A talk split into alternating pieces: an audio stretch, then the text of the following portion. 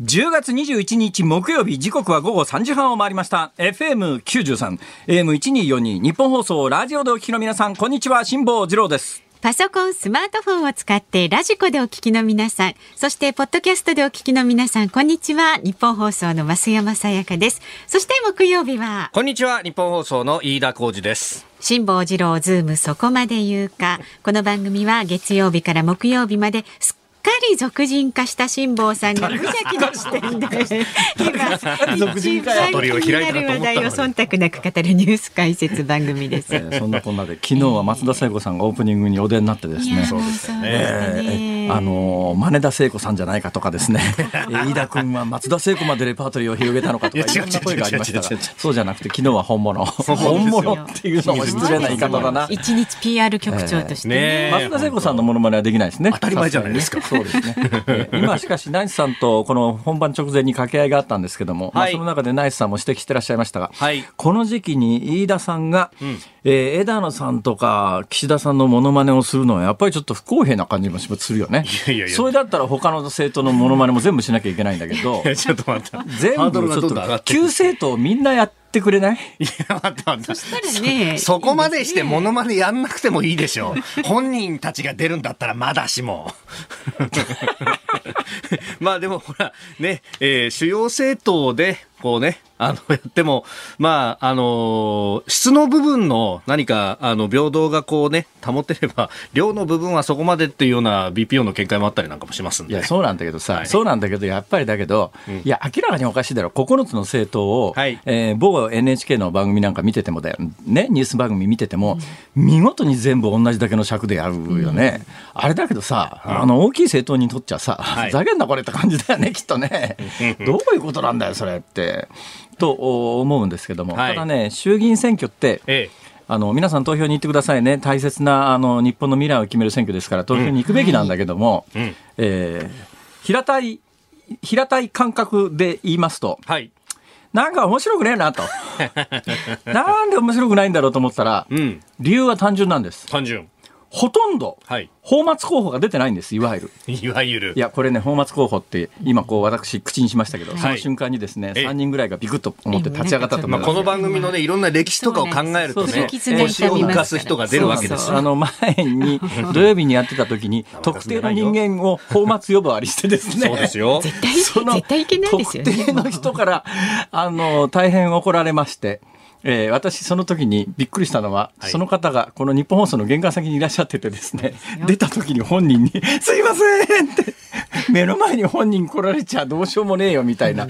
えー、だから、はい、特定の人について、うん、今回のこの選挙区においてこの人は泡沫ですだけど昔は平気で言ってたんだよなあれ。おで泡沫候補って、泡沫候補ってなかなか言うと訴えられたりなんかして、まずいよねって話になってそれから、あの独自の戦いっていうあの特別な用語を考え出したんだけど、最近その独自の戦いも言わなくなったからね。うんそうですね。一昔前は、うん、二昔前は、うん、えー、ここの選挙区では誰さん誰々さんと誰々さんの事実上の一騎打ちです。えー、立候補者は誰と誰と誰で、このほか、なんとかとなんとかがいますけど、なんとかとなんとかは泡沫ですってわざと書いてあったんだよね。ああ、情勢分析とかの、だけど、その後、やっぱ泡沫は失礼だろうって話になって、はい、用語を変えましょうってことになって、この選挙区では、ナイナイさんとナイナイさんの事実上の一騎打ちで、うん、これ以外に、何々政党のナイナイさんは現在、独自の戦いっていう、はい、独自の戦いってなんだよって話なんですが。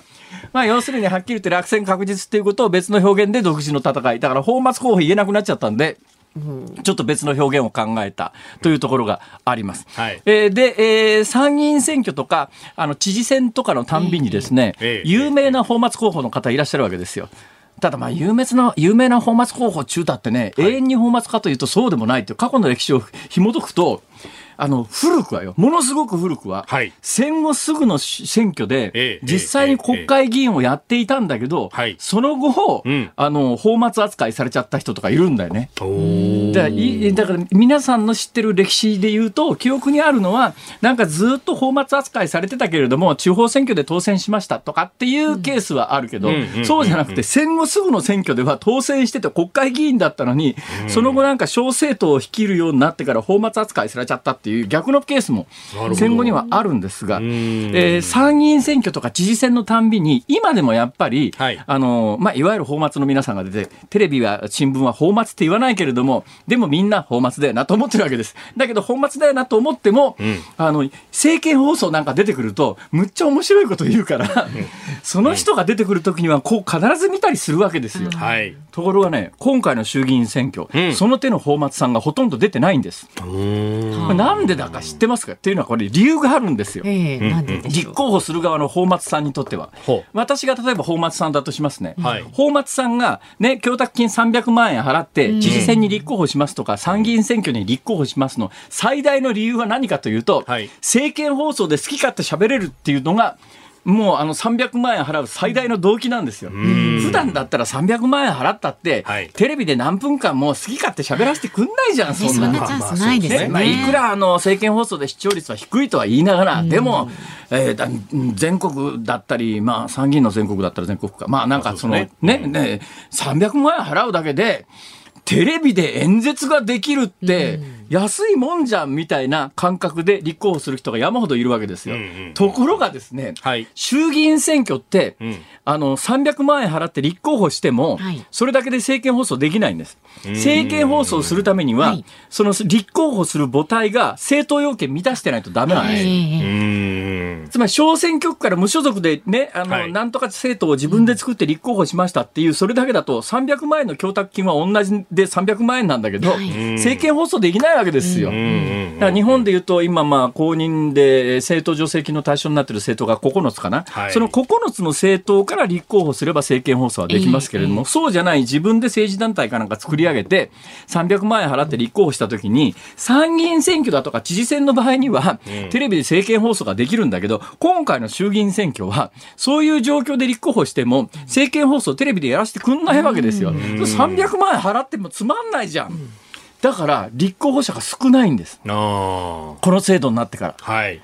まあ、あのだからどうだっていうことではありませんけど、だからね、あのそういう面白い政見放送とかね、うんうん、期待してても、はい、えー、残念ながら今回、そういう人出てきませんから、だからちゃんとした人がちゃんとしたことを喋りますから。ちゃんとした人が。大丈夫だよね、今までね、特に問題ないですね。飯田君、飯田君、一言一言、こいつが何か言ったら、やっぱりあのフォローしなきゃいけないという、なんか身構えながら人の話を聞くのやめてくれる。当然そうなりますよ。完全になんかね、柔道の試合で、受け身に入ってる人みたいな。そうなんですよね。もうこうやって喋ってると、飯田君、もう確実に、うん、とにかく受け身取るぞっていう。いつでも出られるようになってますからもう。腰を落としてこうね、打球を待つショートみたいな感じになって俺だってさ、はい、この商売伊達に40年もやってないんだよ。いやいやいや、そうですよ。さあ知ってますけど。知ってますけどね、前例がね。私も、私もなんだかんだ言って5年以上、もう10年近い付き合いなんでね、これがまた。たまにやらかす。たまにやら。あと関東と関西でみたいなね。そうそう。感覚の違い関西だと言わないけれども、関東のラジオ番組なら。気が緩むでしょうみたいな、何か言うかもしれないっていう、なんかね、えー、恐怖感は感じますよ。はい。まあ、そんなこんなでございまして。はい。いや、飯田君。はい。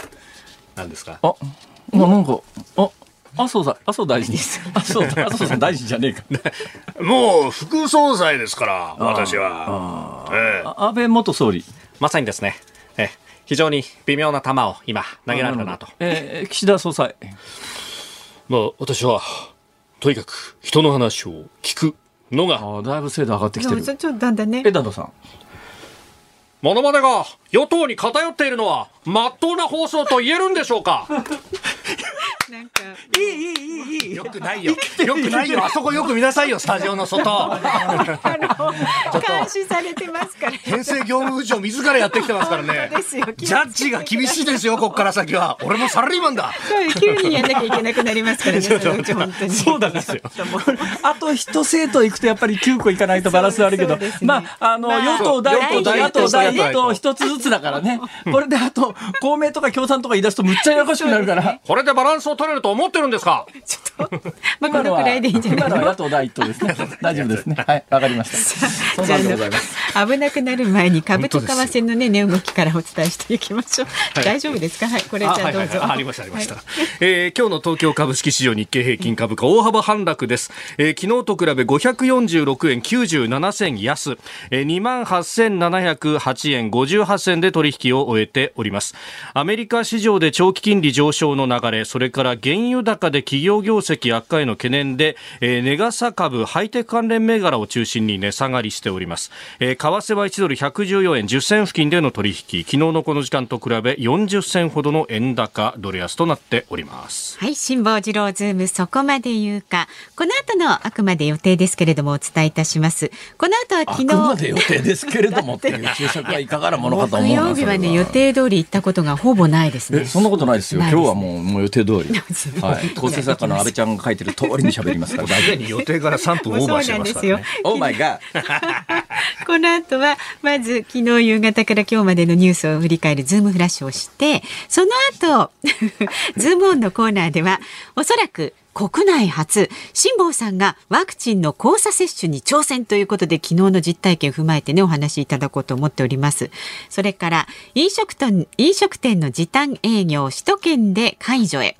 えー、そして甲府放火殺人週刊新潮が19歳少年の実名を掲載などのニュースにズームしていきますラジオの前のあなたからのメッセージもお待ちしています。ニュースに関する質問、辛坊さんへのツッコミなど何でも結構です。メールは zoom zoom アットマーク 1242.com ツイッターはハッシュタグ漢字で辛坊治郎、カタカナでズーム、ハッシュタグ辛坊治郎ズームでお待ちしております。ニッポン放送がお送りしています。辛坊治郎ズームそこまで言うか。まずは昨日夕方から今日にかけてのニュースを振り返るズームフラッシュです。共同通信社が19日と20日にかけて総選挙の序盤情勢の世論調査を行いました。それによりますと自民党は定数465のうち233の単独過半数を伺うものの公示前の276議席の維持は微妙。立憲民主党は共産党などとの野党共闘で与党との接戦区が増えています。また公明党は堅調。日本維新の会は議席増へ勢いを見せているということです。日本が途上国の開発のために資金を提供する ODA 政府開発援助をめぐり工事の遅れなどから2020年度末の時点で1960億円の資金が滞留していることが分かりました。財務省は資金の効率的な活用のため一定期間後は国庫に返納するなどの対応を求めています。2019年の参議院選挙広島選挙区をめぐる買収事件で公職選挙法違反の罪に問われた元法務大臣の元衆議院議員河井克行被告が今日東京高裁への控訴を取り下げ懲役3年追徴金130万円とした東京地裁の判決が確定しました。北朝鮮の相次ぐ弾道ミサイルの発射や新型の SLBM 潜水艦発射弾道ミサイルの発射実験を受け国連の安全保障理事会が緊急会合を開きました。しかし一致した声明を発表することはできませんでした。JR 山手線が渋谷駅のホーム拡幅に伴う線路切り替え工事のため今週土曜日の始発から日曜日の終電までの丸2日間内回りの池袋から大崎間で運休します。切り替え工事での山手線の運休は過去にもありますが今回は1987年の JR 東日本発足以来最長です。え、何ですか？いつから止まってんの？山手線。まだ止まってないの？今週土曜日から。今度の土曜日から。え土曜日から、え、いつまで？土曜日、日曜日。あ、そうです。ああ。ウィークデーは避けようっていうことですね。おっしゃる通りです。えー、土日の間に線路の切り替え。線路の切り替え工事って何？線路取り替えるの？そうなんですよ。これ、あの、内回りの方の線路。内回りってどっち回り？右回り、左回り？左回り。時計回り、半時計回り、半時計回り。半時計回り、半時計回りを内回りって言うんだ。はい。あの、円の内側を。え、半時計回りの、えー、左側の池袋から大崎までですか？はい、大崎まで。はい。池袋から大崎っていうと山手線全体の3分の1ぐらいですかね？まあそうですね。そのぐらい、ね、雰囲気で言うと。だから左側の池袋って山手線のまあ、北の方から、北の方にあるよね。そうですね。で、はい、南西か、ね、大崎行って。そうですね。池袋発、内回り、大崎まで、はい、はい、電車乗りました。はい。駅は？えー、池袋を出ますと目白高田馬場新大久保新宿代々木原宿渋谷恵比寿目黒五反田の順に大崎まで参りますすごーいさすがてっちゃん。てっちゃんって言っても宮崎哲也さんではありません、違いますよ。違いますよ、はい、違いますね。てっちゃん違いでした。てっちゃん、えー、そうなんですね。山手線全部言えますか？山手線。それで言うとね、あれね、大阪環状線全部言えないと、まともな大阪人とは認めてもらえないんです。そうなんですか？そうですよ。大阪環状線全部言えるかどうかが、ね、本当の大阪人かどうかを、こう、私ね、あの、小学校上がる1年前から埼玉県で大学卒業するまでいたじゃないですか。ね。で、まあ、両親もともとは関西なんだけど、で、うちだと我が家は、あの、子供たちは全部大阪生まれの大阪育ちですよね。うちのかみさんも大阪生まれの大阪育ちなんですよ。でも私家で飯食ってて、なんか関西の話になると、父ちゃん、父ちゃんはエセ関西人やからなって。ひどいわ。言われるんだ。俺家の中でエセ関西人扱いされて。アウェーなんですね。ひどいわみたいな。大阪環状線全部言うてみと言われた 言われるんですか？家の中で。必死になった俺大阪環状線全駅覚えてる。大将とか弁天橋とか覚えたね。次聞かれたら言ってやろうと思ってですね、えー、これなかなかね大阪環状線もね、えー、今の、えー、池袋大崎間に相当するですね、はいはいはいはい、まあ北から西半分がなかなか覚えづらいんだなこれが。馴染みがなくて。むしろ東半分の方が馴染みがあるから覚えやすいですけど。ね今の池袋から大崎間も、はい、山手線の中では割とまあそこら辺に住んでらっしゃる方には申し訳ないけれども、うん、私のイメージでいうとマイナーな駅名が多いような気がするんですが。いやいやでも埼玉県民だとほらね池袋池袋は池袋からね、はい、新宿方面新宿渋谷方面あれ？今そうですよ。新宿渋谷方面ですよ。そこですよあ、そうか。そうそうそう。逆方向が馴染みがないね、池袋から大塚とか巣鴨。昔、大塚の駅前にですね、はいはいはい。門満っていう金閣寺結婚式場っていう、金閣寺の格好を模した、えー、結婚式場があったんですが、もうないですかね？知らない。知らないですか？あ知らないですか？あれ？私と増山さんの間に深くて暗い川があったぞ、今。若干のジェネレーションギャップ的な。門満金閣寺結婚式場知りませんか、門満っていうですね、金閣寺を模した建物がですね、池袋の向こう側にあったんですよ。へあれ、テレビでガンガン宣伝してたから、我々の世代はもうみんな知ってると思ったら、増山さんが意外と知らなかった。まあ、いずれにせよ、はい、今度の土曜日と日曜日は、えー、山手線の左回りの、えー、池袋から大崎までが電車止まってる。どうしたらいいんですか、ここ行きたい人は。あのー、例えば池袋から新宿行くのにどうするの？あ新宿行くんでしたら、もう湘南新宿ラインか埼京線に乗ればもう一本です。そんなのあるんだ。そうそう、あの並行して走ってるので。じゃあ池袋から渋谷行くには？渋谷行くにもそれで行けます。あの、湘南新宿ラインやあ埼京線を使っていただきますと。こうしよう。はい。あのね、あのね今、10月31日のハロウィーンが、また渋谷に若者が集結するんじゃないかってって結構な問題になってるじゃないですか。渋谷駅の周辺の、内回り外回りの山手線止めちまったらどうなるんだろう。いや、ちょっと待って待って。今回は外回り止めないんで、なんとかみんな移動ができるんですけど。いや、だけど外回り止めないっつったらよ、池袋からね、え高田馬場に行くのに、東間、右回りで行ったらえらいことになるだろう、これ。だから一旦新宿まで行ってこう、戻る的なね。ああ、で直接は行けないんだ高田馬場には。直接は行けないですね。池袋から、うん、今さ言った湘南新宿ラインとか止まらないの？湘南新宿ラインは残念ながら止まらないです。目の前通過して新大久保。新大久保も同じ、新宿まで行ってえー、歩くか。でもこれ池袋から高田馬場歩くと結構あるぞ、そうですね。歩くと結構ありますね。意外と新宿新大久保あたりはね歌舞伎町抜けていくとすぐだから歩けるんだけどね、あれ、ね、まあそうですね。確かにね、ええ何の話だよ。まあ、あと並行してる、例えば、あの、副都心線を使ってみるとかね。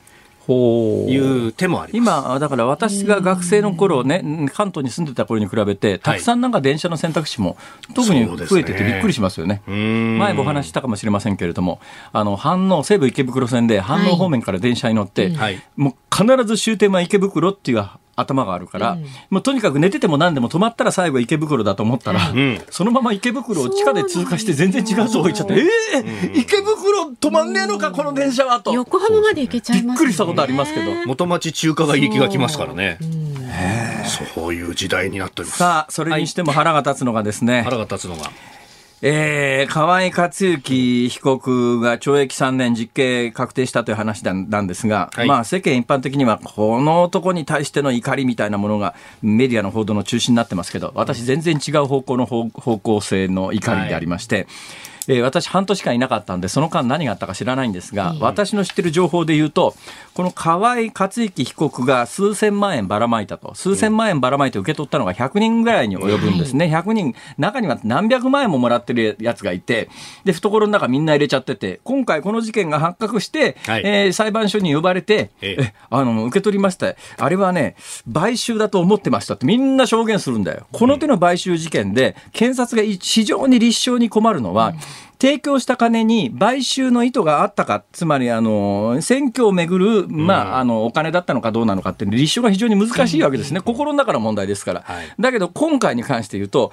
その100人に及ぶ数百万円マックスもらってるような人たちがみんな声を揃えて、あ買収だと思ってました。はい。買収でなんかポケットねじ込まれちゃったからもうしょうがないから受け取っちゃったんですみたいなことを言った人たち、一人も罪に問われてないんだよ。うんこれいくらなんでも不公平じゃないか？だってそうやって受け取るやつがいるからわわ渡すやつもいるんだろう。はい。うん。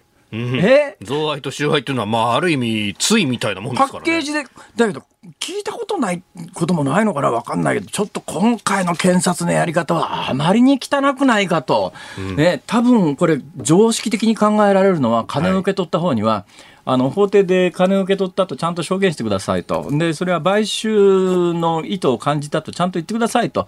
そしたらあなたあの起訴しませんからっていう無罪に無罪方面ですからって司法取引みたいなことをしたとしか思えないのこれ。うん。これでね、金額がさほどいってないからみたいなことが説明されたりなんかしますけど、えー、そういうもんなの？っていうね、ね、さらにうがった見方をすると、河合さんってまだ若いですよね。で、今回これ、懲役刑食らいますね。はい、塀の中に、まあ、収監されるでしょう。えー、ね、えー、まあ、懲役多分3年いかずに、多分2年ぐらいで出てくる可能性はありますよね。で、まあ、あの一定期間経つと立候補できます。その時に、今回法廷で証言した人たちには、ある意味のプレッシャーになるよね。あのお前らさ、あの時さ、金受け取っといてさ、俺だけ塀の中に落ちたよね。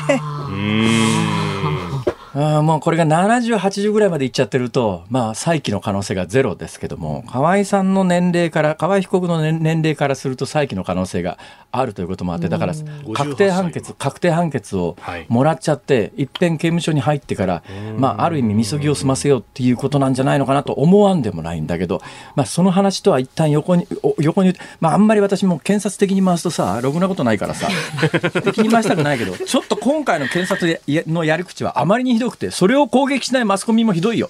うん、なんで攻撃しないのかっていうと、もう検察からいつもネタもらってるから。例のあのレバノンに抜けた社逃げた社長の話なんかも検察の完全リークだからね、だから検察から情報もらってるマスコミは検察絶対批判しないと。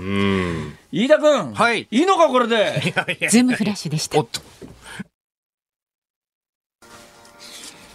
10月21日木曜日時刻は午後4時を回りました。日本放送から辛坊治郎と。増山さやかと。飯田浩二がお送りしております。さあご意見をご紹介していきます、はいはい、ありがとうございます。ありがとうございます。大阪からいただいてますね、はいはい、四つ葉島のおけいさんかな？59歳女性の方。へへ、はい、いつもラジコで大阪から有料で聞いております。ありがとうございますてっちゃん飯田さん、ミスりましたね、うん大阪環状線弁天橋ではなく弁天町です。聞き漏らしませんでしたよ。そんなこと言ったさっき。すみません、失礼しました。確かにね。弁天橋。弁天橋違った。ごめんごめん。それ、あの、私全く聞いてなかった。あのね、皆さんは気がついていないかもしれませんがね。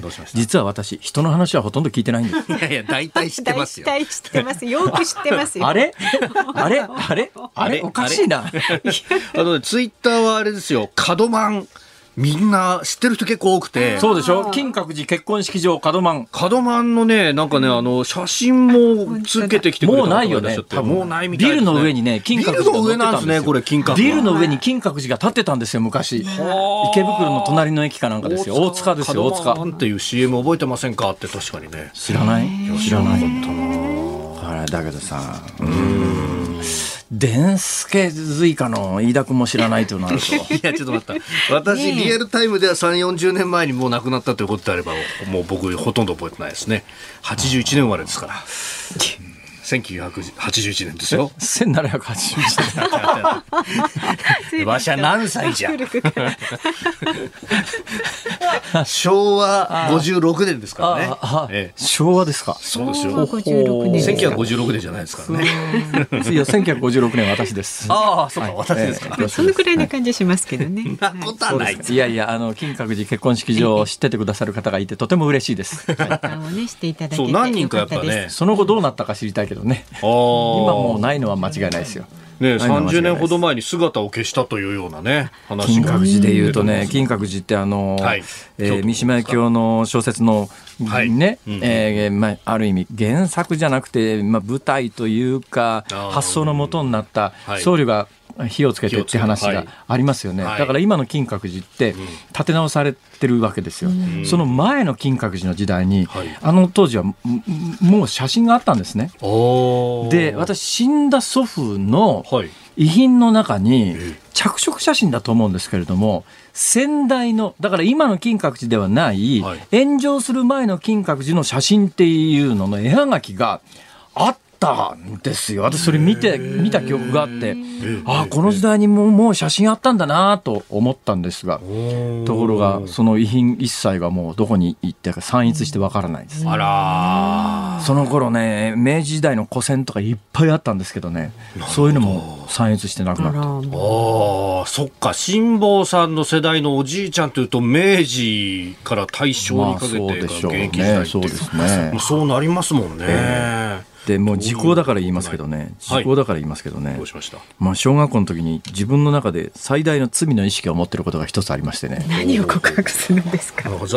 埼玉県の豊岡町というところに郷土民芸館というのがあったんですよ。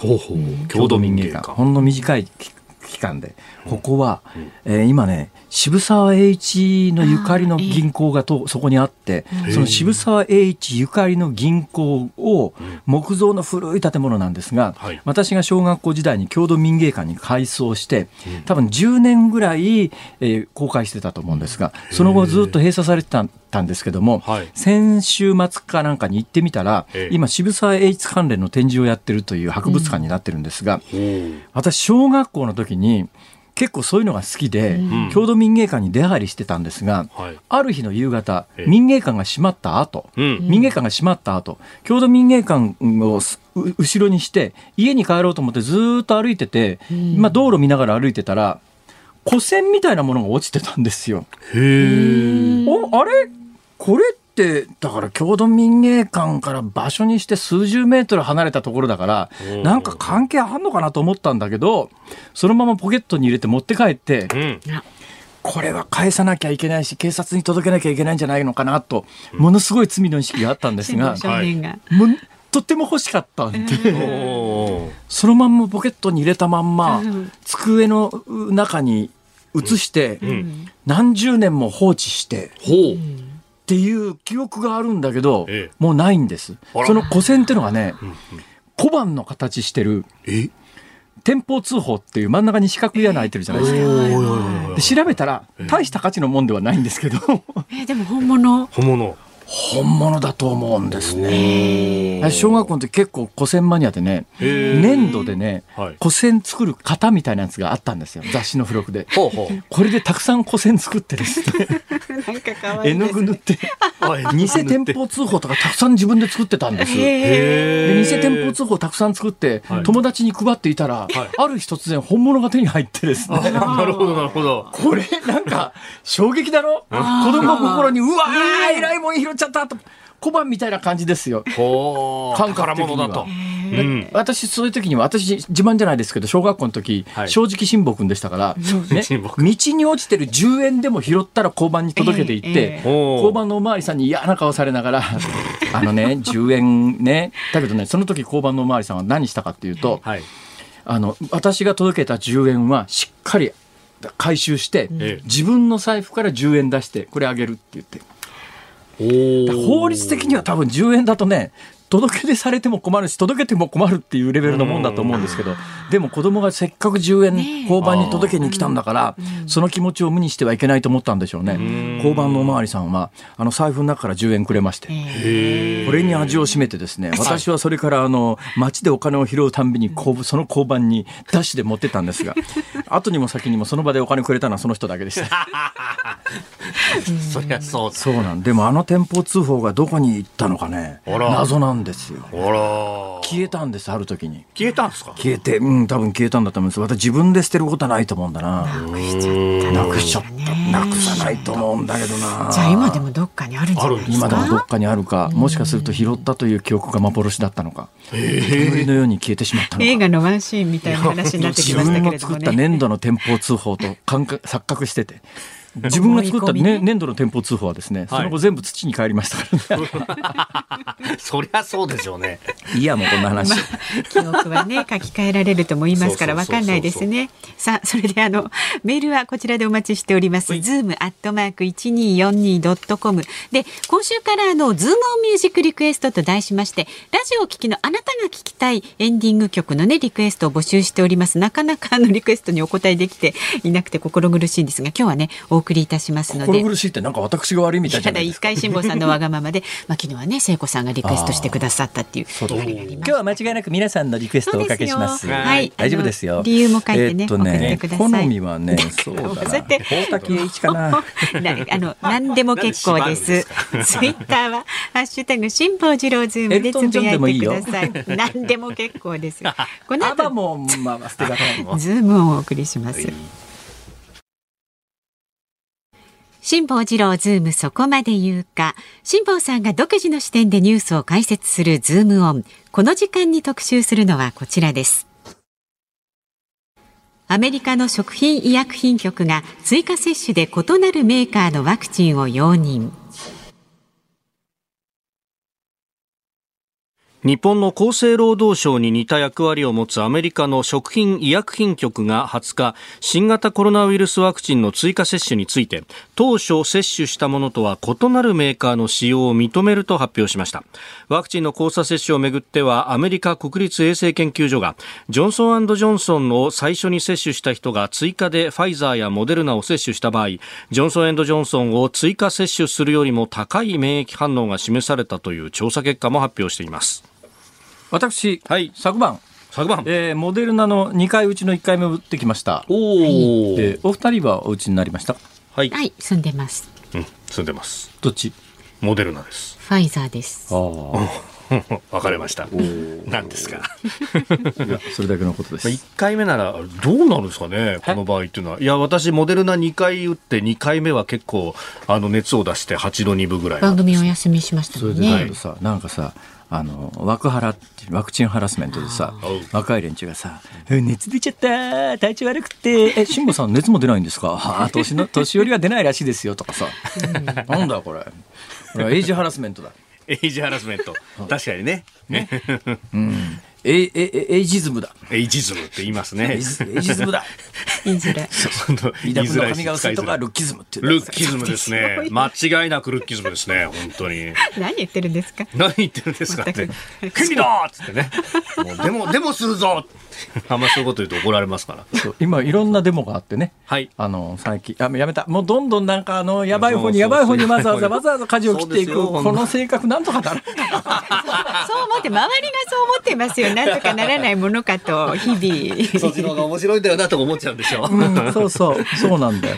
あの今日、はい、昨日一昨日かなんかなんか読んでたらね、ええ、やっぱりあの週刊誌で最近あの皇室の結婚問題ってあるじゃないですかあの皇室の結婚問題についてできるだけ否定的に、うん、えー、あの男性の悪口を書くと週刊誌の売り上げが確実に伸びるんだってね。おおなるほど。それも明らからしいよあの業界では。そうで週刊誌業界で、はい、あの髪の毛後ろでちょんまげにしてた人とかね、あの、髪型に特徴がある、散髪行ったとかさ、あれなんでわざわざやるのかというと、はい、あれやると部数が劇的に伸びるんだって。それもできるだけ悪口書いた方がいいんだって。できるだけ悪口を。何なんだろうな、これは。人間のね。どういうことだ、これ。心理が。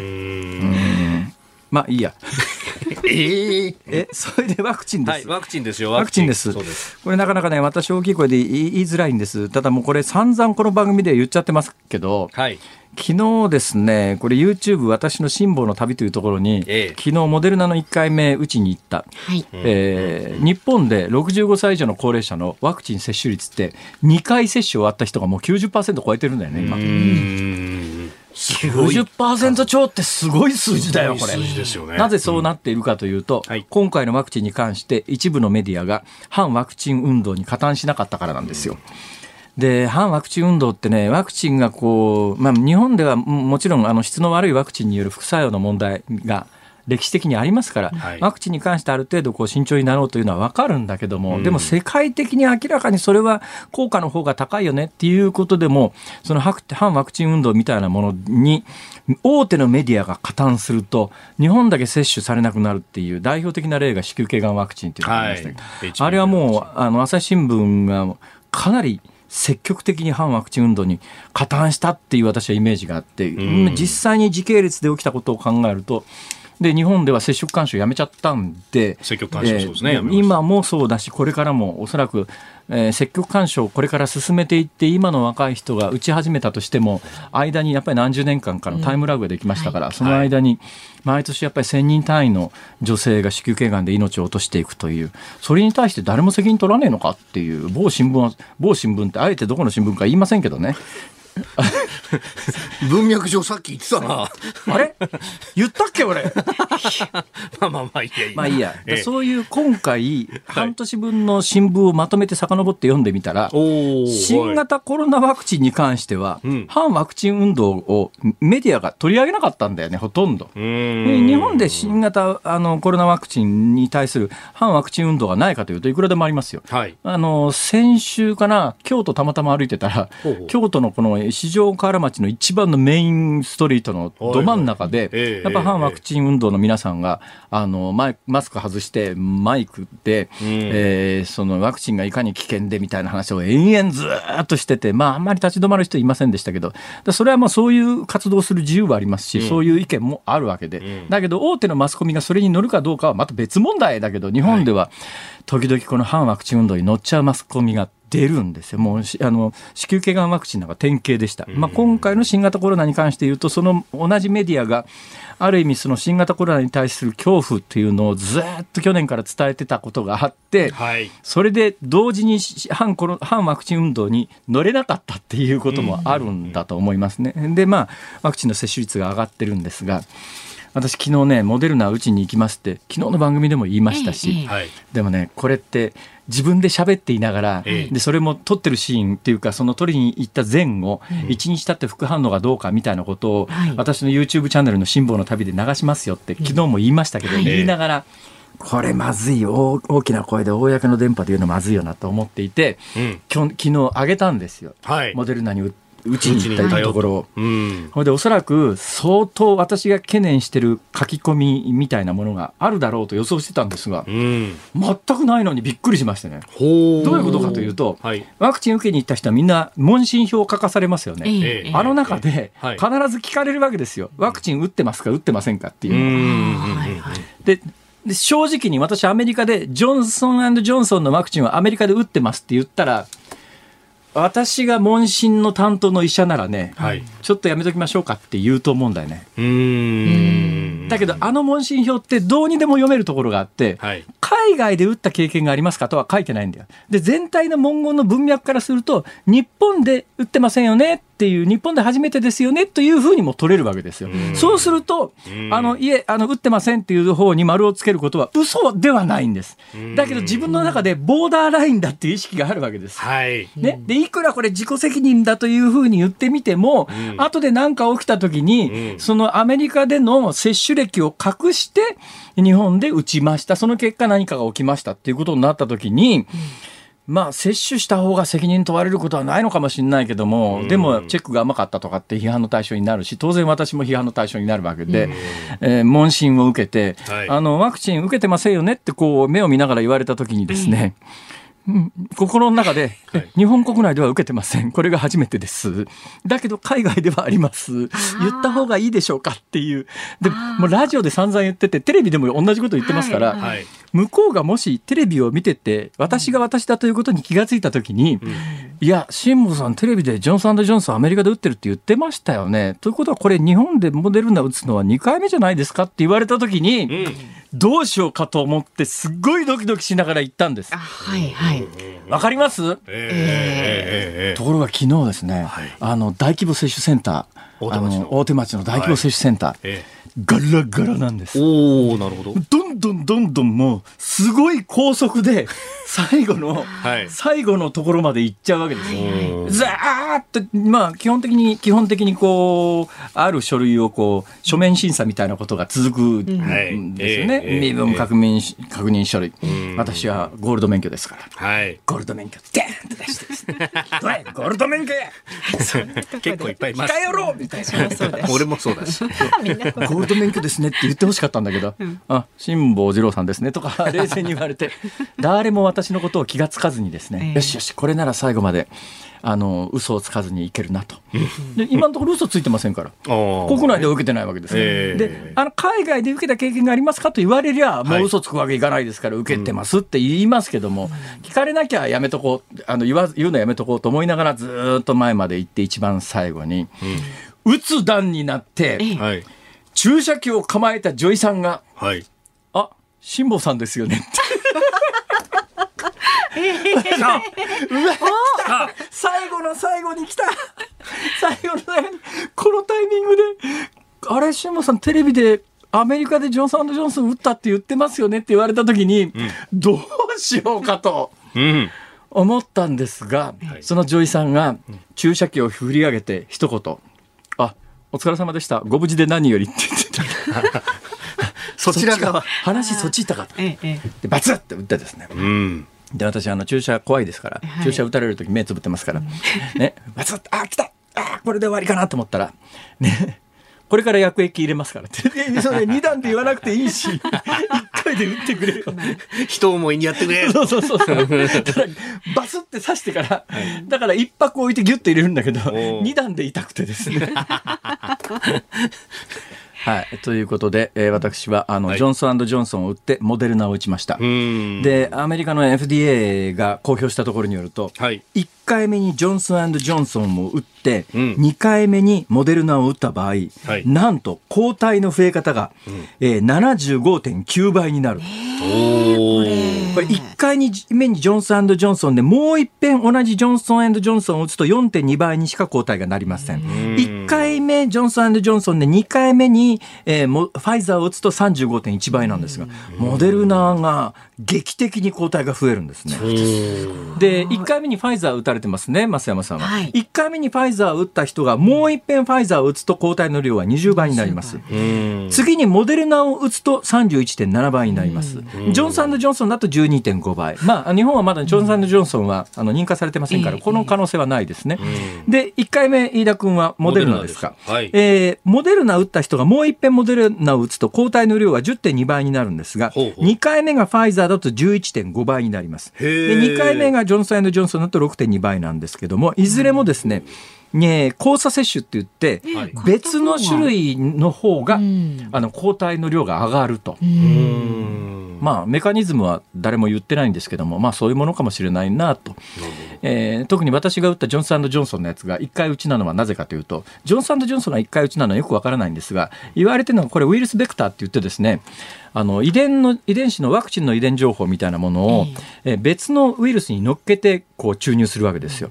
そうするとその注入したウイルスに抗体ができて2回目同じものを打った時にうまい具合体にその上あの運び屋の運び屋のウイルス自体に抗体ができちゃってると2回目打ったあのウイルスが体の中にうまく入っていかないっていうかブロックしちゃう。で2回目の接種が効かないんじゃないの？っていう説もあるんですよ。なるほど。だから1回ええ。ー、ただ、まあ、アメリカの FDA の発表を信じるとするならば、うん、えー、ワクチンを変えて打った方が効果が高いっていう、これがあの医学的に、これね、もともとね、発表前の論文に基づくあの発表なん発表前っていうかね精査前っていうかですね論文って、はい、あの専門家が最後にこの医学雑誌に載るために何回もこう精査を重ねて、もう大丈夫これは載っけてもいいですよって言ってあの論文発表されるんですが、そのその間のプロセスプロセスがまだ済んでいない論文状態で今の成果が報告されていてこれに基づくものなんでだからこれからその論文の精査が行われてやっぱりあの種類変えた方がよく効くよねっていうことになったら今後日本で接種するときにいわゆる交差接種という、はい、あのワクチンを変えて打つということが一般化する可能性があると。3回目接種でその可能性もある、まあ、はい、でそれに関する情報が初めて先週から今週特に今日今お伝えしたニュースで出てきたということが非常に重要なニュースですこれは。はい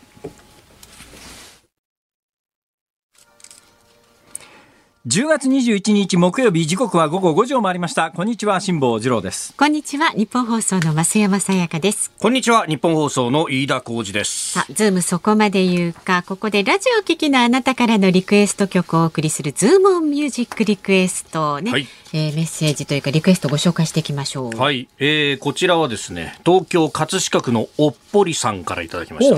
秋といえば紅葉。ああ東京の紅葉はまだ色づくのに時間がかかりそうですね。早く。そうかな。俺先々週ぐらい反応行ったら結構もうなんか一部は山の方は、ね、うん、反応まで行けばかもしれませんよね。なんでそういう目で見るんですか？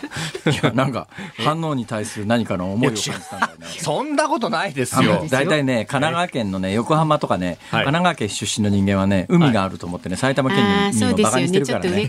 そうなんバカにしちゃいないですよ別に。埼玉県民をそういう目で見るんだよ。そんなことないです。よそんなこと何を言ってるんですか？いやいや素敵じゃないですか山があってね。そうですよ。嫌な感じ。嫌な感じそんな。今スタジオ中的に回しましたからね。おかしいな。確かにね、埼玉方面というか、西武線線の人多いんだよね。このスタジオ。ああ、続きがありまして、はい、早くもみじ狩りしたいです。辛坊さん、紅葉好きですか？というわけで、ジュディマリーの色とりどりの世界をリクエストします。あ、なるほどね。ああ。皆さん考えてらっしゃいますね。ねやっぱそういうね、あの、リスナーの方のね、えーはい、考えに考えたご意見は本当にちゃんと尊重しなきゃいけないと思います。いや、ありがたいですよね。さあそれから国会答弁みたいですけど、えー、静岡市の代打親父さん61歳、はい、辛坊さんアバが40年ぶりに復活したニュース知っていましたか？すみませんごめんなさい、はい、言いたいだけでしょ。昔々、えー、100分のカセットテープの両面にアバの曲を録音して運転しながら繰り返し聞いていました、あのー、カセットテープ、私なんかね初めて買った車についていたのが8トラだったんですね。8トラでしたか。8トラックっていうのが昔あったんですよ。ガッチャンっていうなんか巨大なカセットにですねなんだろうどういう仕掛けになってるのかよくわかりませんけれども、うん。はい、昔のトラックやるはみんな8トラでしたしたよね。8トラにね、演歌が入ってるんですよ。ガッチャンと入れるんです。私最初に買った中古車はですね、なぜかオーディオが8トラだったもんですからね。ガッチャンすごいっすね。当時でももうソフトはね、演歌しかなかったんで。なるほど。なんかバスの中でカラオケで歌うためにそういうのがあったかなみたいなね、観光バスの中に。8トラっていうね、巨大なカセットテープがあったんですが、それで。で、この方は、中でも大好きなのが、やはりダンシングクイーン、この曲をズームオンリクエストしますと。1分のカセットテープ。ダンシングクイーンね。アバのダンシングクイーン、ええ、もうあの80年代ドライブ行くともう大体この曲ですよね。わかりました。じゃあ今日の、えー、エンディングじゃないや、えー、ズームオンミュージックリクエストの曲 決定です。エルトン・ジョンのなんとかインザウィンド。いやちょっと待った。今読んだメール関係ないじゃないですか。むせちゃったよおじさん。あそう。じゃあアバ。ダンシングクイーン。じゃあ代打親父さんのねリクエストに今日5時25分頃ねエンディングエンディング曲だエンディング曲としてね お届けいたしますので、はい、お待ちになってください。日本放送辛坊治郎ズームそこまで言うか。今日最後に特集するニュースはこちらです12月の電気料金今年1月に比べ1000円以上の値上げへ。大手電力10社が12月の家庭向けの電気料金を値上げする見通しであることが分かりました。世界経済の回復に伴う原油や液化天然ガスの価格高騰が要因で今年1月の水準と比べると東京中部沖縄の各電力では標準的な家庭で1000円を超える値上がりとなります。問題はね、はいはい、今年の冬どのぐらい寒いかによるんですけれども、ね。えー、今年の冬ですね、はいえー、っと、想定を超える寒波や計画外の発電所の停止があれば、電力の需給が、あの、逼迫すると。で、はい、今年、経済産業省は東京や中部、西日本で、来年2月の電力の予備率が安定供給に必要な3%をわずかに上回るぎりぎりの状態で、過去10年で最も厳しい見通しと。はい、だから、あの、料金が上がるのがまず一つ大問題なんだけど、えー、料金が上がるよりも、よりもっていうと、まあ、こういうのは比較の問題じゃないけれども、えー、電気止まっちゃったら、冬場電気止まると命にかかるからね。そうですね。これがあの寒さ次第だということなんですけれども、なんでそんなことになってるか料金が値上げになってるのとまあ、一緒の構図、まあ、あの一応はですね燃料的にはあの足りてる、確保できてるということなんで、そんなに心配はしなくてもいいんだけど、まあ、これ、発電能力の問題なんですけど、うん、何が起きてるかというと、世界的に原油と同時にですね、はい、天然ガスが上がってるんです、えー、リキッドナチュラルガスってやつですね、うん、LNG ってやつですか、はい、これがすげえ上がってるもんだから、えー、価格に転嫁されて、それで値段が上がる。うんあのまあ、今、円安で原油高だから、こうやって電力が上がりますよみたいな構図になってますけど、はい、うん物価全体がですね、ちょっとなんか最近じわじわ上がってんじゃないのっていう実感を、毎日毎日100円ショップに入ってると、100円じゃないものがずんずん増えてきて、えー、で、100円っていうか、で売られてるものも、例えばよ、はい、糸ようじって、一つのパッケージの中に何本糸ようじがあるかって、あんまり数えたことないでしょ。私買うたびに数えるんですよ。何本入ってるかなって。これがね昔100本だったやつが、だんだん減ってきて今70本しか入ってない。おお、3割減。だから3割減なんですよ。でお菓子なんかでも同じ値段で、はいスーパーの棚に並んでるんだけれども、中身が劇的に減ってるとかね。でまあ私、この辺りは、まあ銀座、この有楽町日本放送っていうぐらいだから、銀座の日本でも一番地価の高いところにこの放送局が立ってますから、はい、まあその帰りがけに晩飯食おうかなと思って入った店が、まあ地場の銀座の店が高いのはまあしょうがない、しょうがないにしても、全国チェーンでどこで食っても同じ定価がついてるやつですら、やつですら、うっかり食べると1000円ぐらいすぐいっちゃうよね。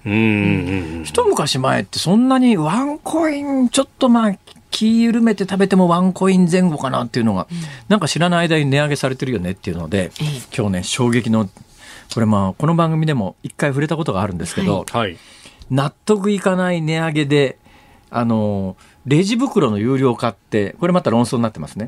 で今、選挙期間中だから、これに関してあんまりデリケートなことは言いたくないですけども、でもね、いくらなんでもこれはちょっとなんか取り締まらないとまずいんじゃないと思うのはさ、レジ袋有料化の理由は、やっぱり世界的にプラゴミが問題になってますと、はい、あのレジ袋はやっぱりあの海洋投棄されたり風で風海に飛んでいったりするとウミガメが食べてウミガメが死んじゃうとか、うん、ちょっとやっぱりプラスチック製品減らそうよって話だったですよね。うん、そうですね。ところがあの今日ですよ。今日今日。今日。私夜に会合があるんです。ほうほう。ね。で今このご時世ですから4人までの会合しかできませんよね、はい、そうですね。4人で飲食をするわけですよ、うん、で今日の飲食の目的はは私の太平洋横断のお祝いなんです。となると、私は接待される側ですよね、当然のことながら。そうなりますね。当然のことながらって偉そうに言うことはないけれども。ね、多分、ね、多分今日のメンバーから言って割り勘にしましょうは言われないだろうな。あの、ご馳走にならなきゃいけないっていうか、ご馳走してもらえるようなとこう思うわけです。はいはいはい。ね。はい、で、ちょっと手ぶらで行くっちゅうわけにはいかないやなと思って、銀座でここの日本放送に来るまでにですね、途中お菓子屋さんがあったんで、あ、美味しそうなお菓子だなと思って、買ったんですよ。うん、まあ、まあ、1000円ぐらいですけどね。一つ1000円ぐらい。円ぐらい、一つ1000円ぐらい。いいんじゃないですか？いいんじゃないですか。いいんじゃないですか。3つ買ったんですよ。おら。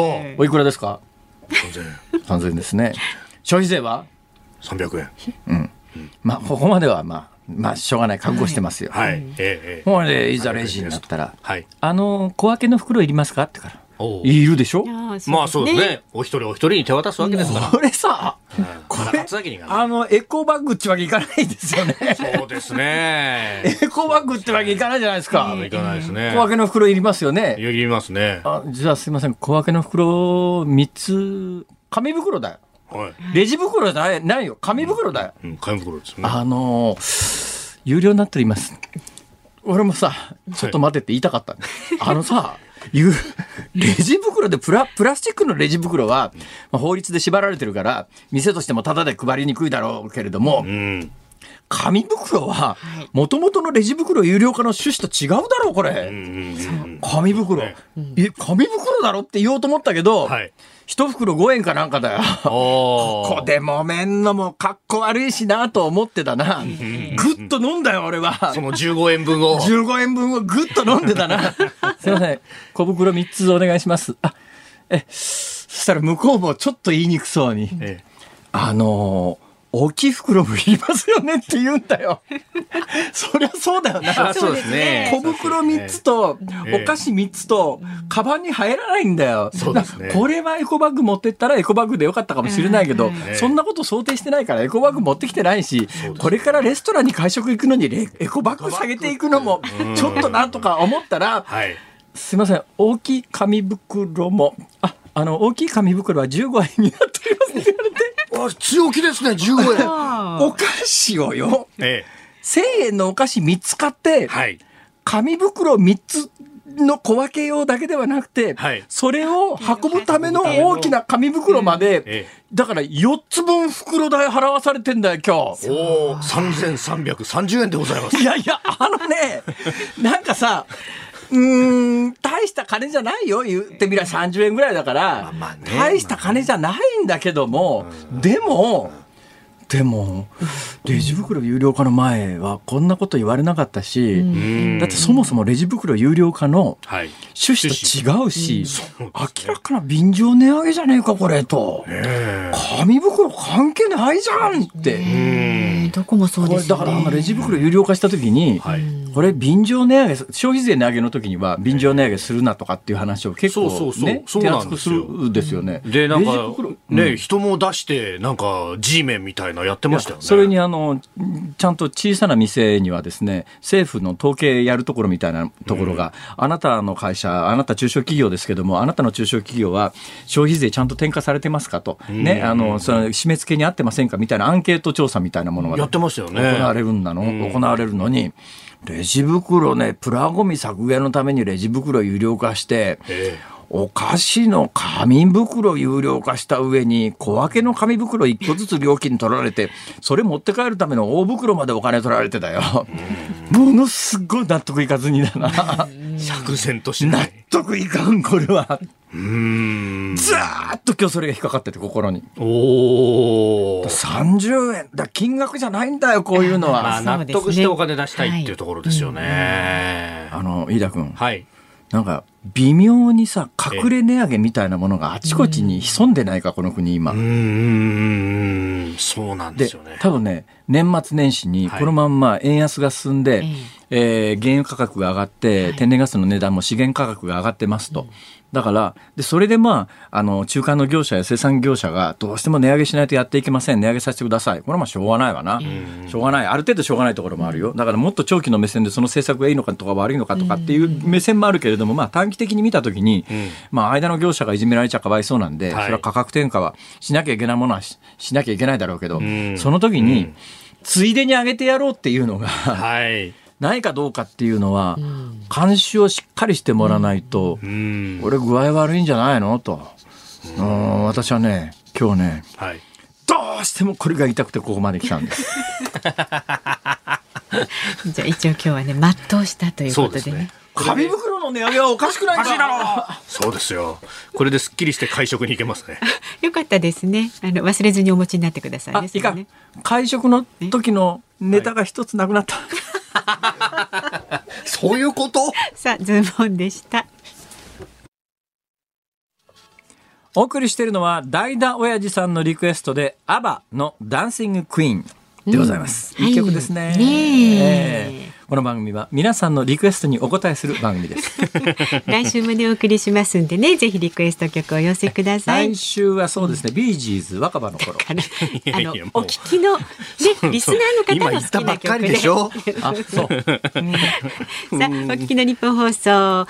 明日の朝6時からの飯田浩二の OK 工事アップまずお知らせしましょう、はい、えー、コメンテーター外交評論家内閣官房参与の三宅邦彦さん。まあ各党のね外交安全保障政策について深めていきたいと思います。千葉の美味しいカレー情熱カレーも、えー、ご員の方に当たりますのでぜひお聞きください、はい、そしてその後8時からは春風亭一之輔あなたとハッピー。なんとあのテレフォン人生相談の加藤泰造先生が登場いたしまして。そうなんですよ。あの青春の、はい、青春のって何が青春？私が青春の時にお世話になった。お,、ね、お悩み相談はい、そうお送りいたしますんでお聞きになってください。はい、で、日曜日になりますとね、夕方4時からは鶴瓶さんの日曜日のそれに辛坊さんがご登場。生放送です。だからどんな話になるかわかりません。そうですね。本当にガチンコの生です。はい。で、その後、えー、夜7時からは明石家さんまさんオール日本お願いリクエストをお送りします。今回はですね、飛行機、列車、新幹線思い出のトリップアーフライトということで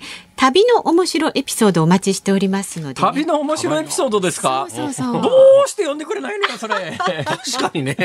旅から帰ってきたばっかりだ。満載なのに、本当に、えー、あのぜひ次の機会にお待ちしております。メールとか出したらいいじゃないですか。メールください。読みますんで。あそうですか。リクエスト、ビージーズ若葉の頃。いいですまあリクエストも添えて。とっておきのクジラエピソードをお待ちしてますよ。そうですね。はい、えー、それから月曜日はねなんとあの立川志らくさんが、ズームにはお越しくださいその節は大変お世話になりました。ありがとうございました、はい、でこの後は日本放送ショーアップナイタースペシャルです。実況担当の山内弘明アナウンサーとつながっています。山内さん。はい神宮です。もうくれています、ね、よろしくお願いします。いやいや。ですねマジックさん。はい。